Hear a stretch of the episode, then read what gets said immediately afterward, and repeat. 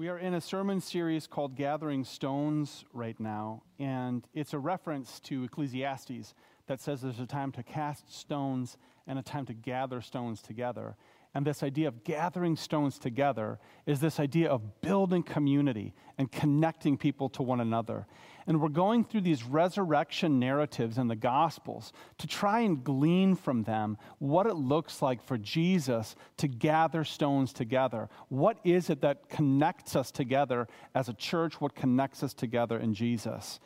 Today we come to um, this fantastic story in the book of John. It's in chapter twenty-one. I'm going to read the text in just a second, but I want to say just a couple of things. First, I'm going to read this text, and my sermon today is um, pointing out things in this story that I find really interesting, curious, and if, as I'm reading, there's something that strikes you as interesting or curious, I would invite you, if you type on the live feed, to share that with people. Like, wow, I find this really interesting in this passage, or I never thought of this before, or I didn't notice this previously. Um, feel free to do that. And then uh, the last thing I want to say is I know that the last couple of weeks, my predecessor, good friend, uh, the good Doctor Reverend uh, Will Healy has been tuning in. And Will, I'm taking a couple of notes out of your old preaching uh, bucket, and we'll see if you can find where I've stole all your good material. Okay. The book of John, chapter twenty-one, starting in verse one. And in these Bibles, it is on page eight hundred seventy-three. Later, Jesus appeared again to the disciples beside the Sea of Galilee. This is how it happened. Several of the disciples were there. Simon Peter, Thomas, nicknamed the twin, Nathanael from Cana in Galilee, the sons of Zebedee, and two other disciples. Simon Peter said, "I'm going fishing." "We'll come too," they all said. So they went out in the boat, but they caught nothing all night. At dawn, Jesus was standing on the beach, but the disciples couldn't see who he was. Uh, they couldn't recognize him. He called out, "Children, have you caught any fish?" "No," they replied. Then he said, "Throw your net on the right side of the boat, and you'll get some." So they did, and they could not haul in the net because there were so many fish in it. The disciple Jesus loved said to Peter, "It is the Lord." And when Simon Peter heard that it was the Lord, he put on his tunic, for he had stripped for work, jumped into the water, and headed to shore. The others stayed with the boat, pulled the loaded net to the shore, for they were only about a hundred yards from shore. When they got there, they found breakfast waiting for them, fish cooking over a charcoal fire, and some bread. "Bring some of the fish you've just caught," Jesus said. So Simon Peter went aboard, dragged the net to the shore. There were one hundred fifty-three large fish, and yet the net was not torn. "Now come and have some breakfast," Jesus said.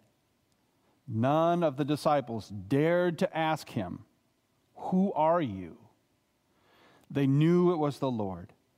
Then Jesus served them the bread and the fish. This was the third time Jesus had appeared to his disciples since he had been raised from the dead. After breakfast, Jesus asked Simon Peter, "Simon, son of John, do you love me more than these?" "Yes, Lord," Peter replied. "You know I love you." "Then feed my lambs," Jesus told him. Jesus repeated the question, "Simon, son of John, do you love me?" "Yes, Lord," Peter said. "You know I love you." "Then take care of my sheep," Jesus said.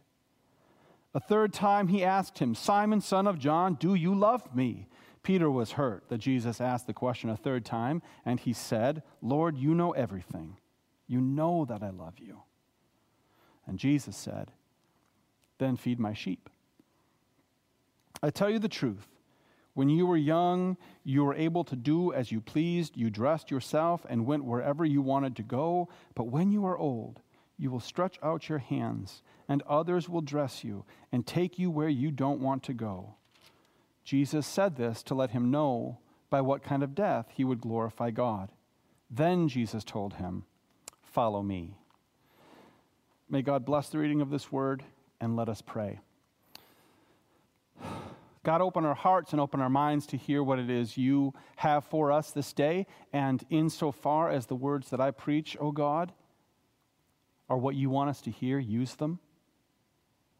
And if not, then help these words to fall to the ground. I pray that in Jesus' name. Amen. So what stood out to you? What stood out to you in this story? I would like to share just some of the things that stood out to me. The first thing that stood out to me, maybe you caught this too, is that before Peter jumped into the water, he put his tunic on. He put his clothes on, then jumped into the water, uh, getting, of course, all wet. That seems a little odd.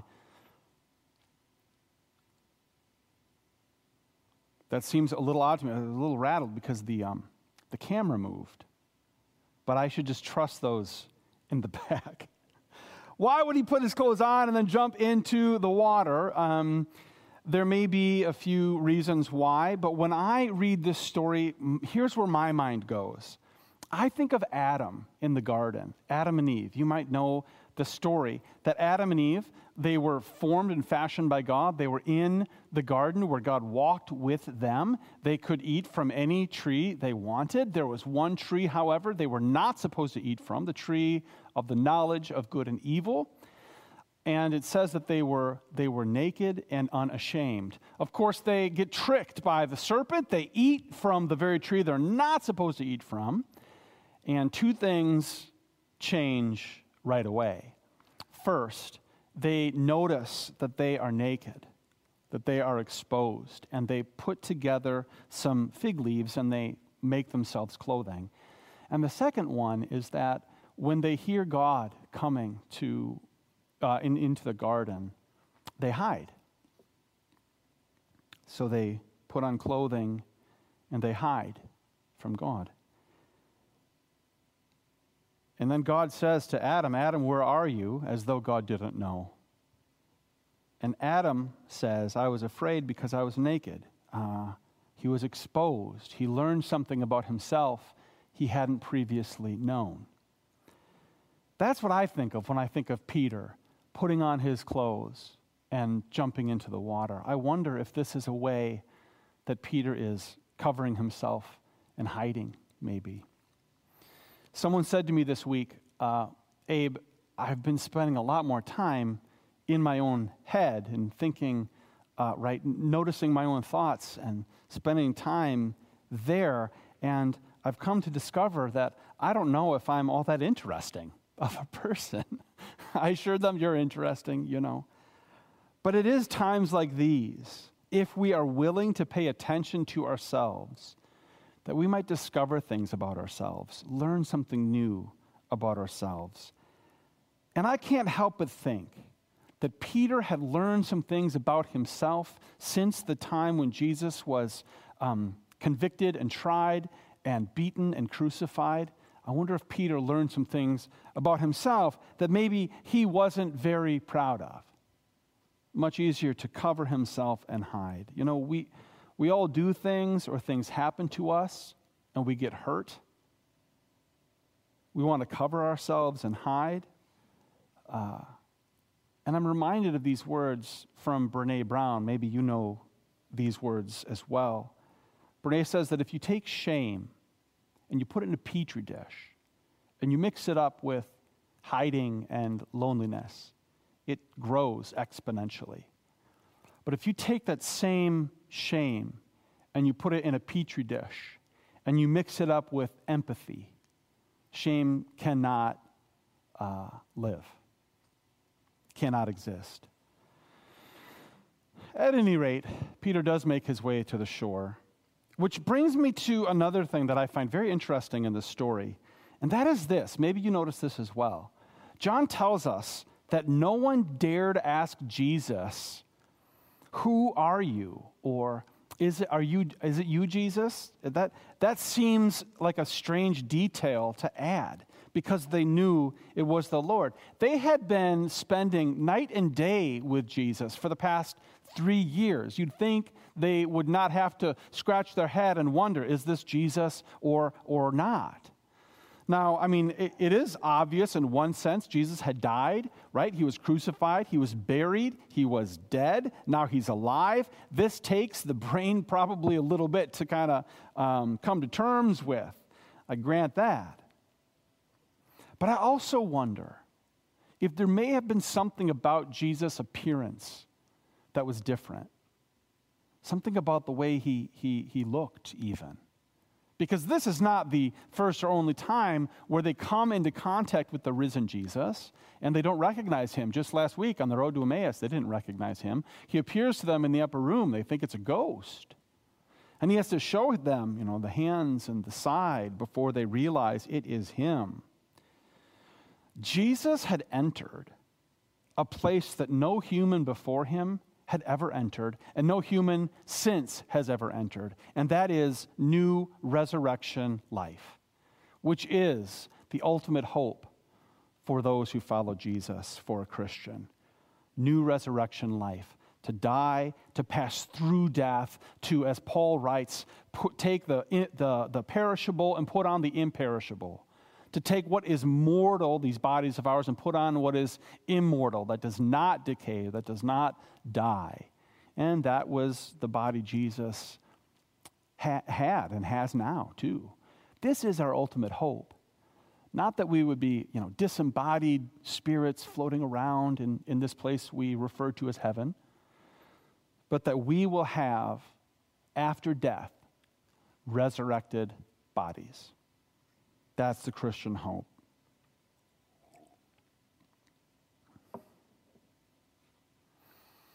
So what does God use to gather us together? Well, Peter was trying to put things on. Jesus was in a resurrected body. I think these are clues to what it is that God brings us together. Okay, here's another interesting detail. one hundred fifty-three fish. That strike anyone else as uh, an odd detail that is put in there? Kind of weird, right? one hundred fifty-three fish. Now, it could be that this detail is offered by John simply because that's exactly how many fish they caught. Though this is not the kind of thing that gospel writers typically give us. It's just these sort of random numerical details. Usually there's something to this beyond one hundred fifty-three. Um, and, you know, we all know fishermen. They like to kind of, they, for all we know, maybe they caught eight fish, and then suddenly now it's one hundred fifty-three fish, and they're all about this big, right? Boop.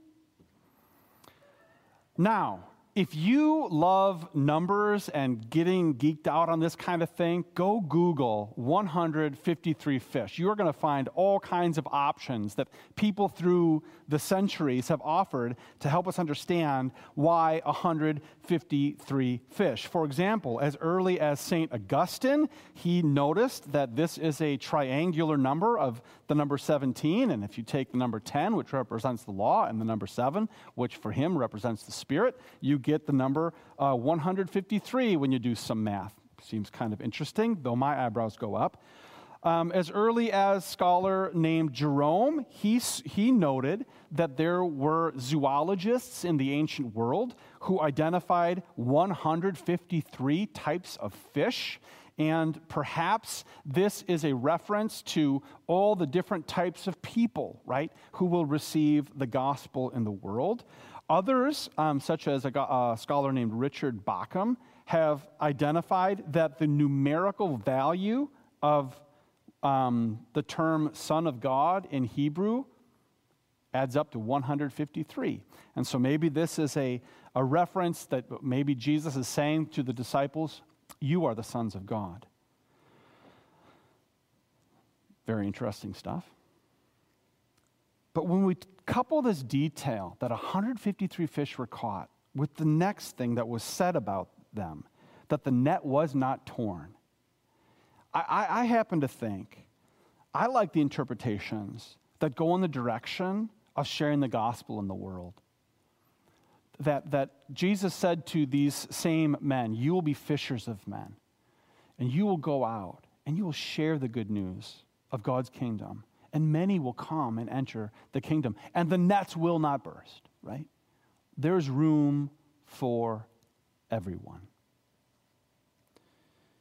I like the views on this number that connect this catch of fish to the call that these men now will have to go out into the nations and be ambassadors of Christ. And it makes me wonder, how can we, any one of us who are listening right now, how can we be ambassadors of Jesus in our normal, everyday, day-to-day places? What is God doing in our lives right now? Where are the places where we sense that there's no catch of fish, or that our lives as ambassadors of Jesus seem dry? Let us listen to Jesus where he is calling us to cast our nets. Because just because something isn't working doesn't mean you should give up. It means we should listen to Jesus and do what he asks us to do. Okay, there's lots of other details that are interesting. Hopefully you've shared some. But I want to land on this last point. And it's this conversation with Peter at the very kind of end. So they're done eating. And now Jesus has this one-on-one conversation with Peter, where Jesus offers Peter the chance to declare his love for Jesus three times. Three times. And it seems to me that one of the things Jesus is doing here is healing a memory. As you may recall, it was at a charcoal fire that Peter denied Jesus three times. And yes, there's forgiveness in Jesus. If we confess to Jesus our sins, he is faithful and just. He will forgive us our sins and cleanse us from all unrighteousness. Sins can be forgiven and cleansed, but memories, they're a little trickier sometimes because memories stick with us. And every time Peter would smell like smoke or stood at a fire, he would remember the time he denied his Lord Jesus three times. And it seems to me that here Jesus is healing a memory, right? Do you love me? Yes. Do you love me? Yes. Do you love me? Yes. And of course, Jesus follows each one of those up with this phrase, then feed my sheep, which I think is really important and powerful. How do we demonstrate our love for Jesus? Because what Jesus told Peter was, then feed my sheep. We can demonstrate a love for Jesus in, in, in lots of ways, but the one that Jesus clarifies and makes uh, uh, explicit here is to feed his sheep, to care for each other, to love one another, to make sure no one is kind of forgotten. And so Peter gets kind of this second chance, if you will, a second chance. Which reminds me of this story of a sixteen-year-old girl, and she gets her keys to her new car. It's not a new car. Um, many sixteen-year-olds' dreams are dashed when they see what they'll be driving. For me, it was a nineteen seventy-nine Coronado. I was not excited, but um, hey, I could drive. So the girl is out driving, and she um, gets in a car accident. She's okay, but the car is totaled, and I don't know if you've ever been in a car accident, but all the things that race through your mind, they're racing through her mind. Plus this thought, Mom and Dad will never let me drive again. Mom and Dad show up to the scene, and after the, you know, are you okay, honeys, and the uh, checking with uh, the, the police officer and exchanging insurance information and the tow truck and seeing that the car's been totaled. After all of that, mom says, okay, it's time to go home. And at that point, dad takes the keys to the family car, hands them to his daughter, and says, I think you're going to need to drive us home. So I think about that. So my son William, who's uh, one, he's learning to walk. And it's it's step, wobble, wobble, step, wobble, wobble, kerplunk. That's kind of where he's at. Step, wobble, wobble, step, wobble, wobble, kerplunk. Now, I don't know if you've ever witnessed or watched a parent respond to step, wobble, wobble, step, wobble, wobble, kerplunk. But if you have, have you ever seen a parent after that moment stand up, hands at the hips, and say to their child, you're going to have to do better than that. Don't you try that again until you can get that right. Have you ever seen that? Because I have not. How does a parent respond when their child is step, wobble, wobble, step, wobble, wobble, kerplunk? And then what does the parent do? What's their response? What's the reaction? What image comes to mind? Because as we follow Jesus, as we take steps in our faith, and we step, wobble, wobble, step, wobble, wobble, kerplunk, what is God's response? What image comes to mind? Let us pray.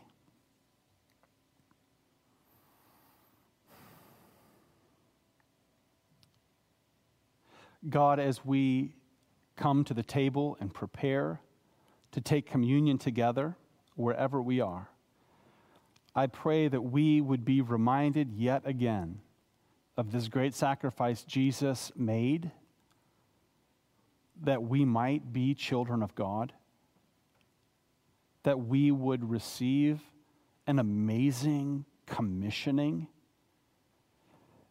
and that even when our steps are shaky, you are there to support us and empower us, grant us courage and the faith to take another step. And I pray all these things in the name of Jesus who loves us. Amen.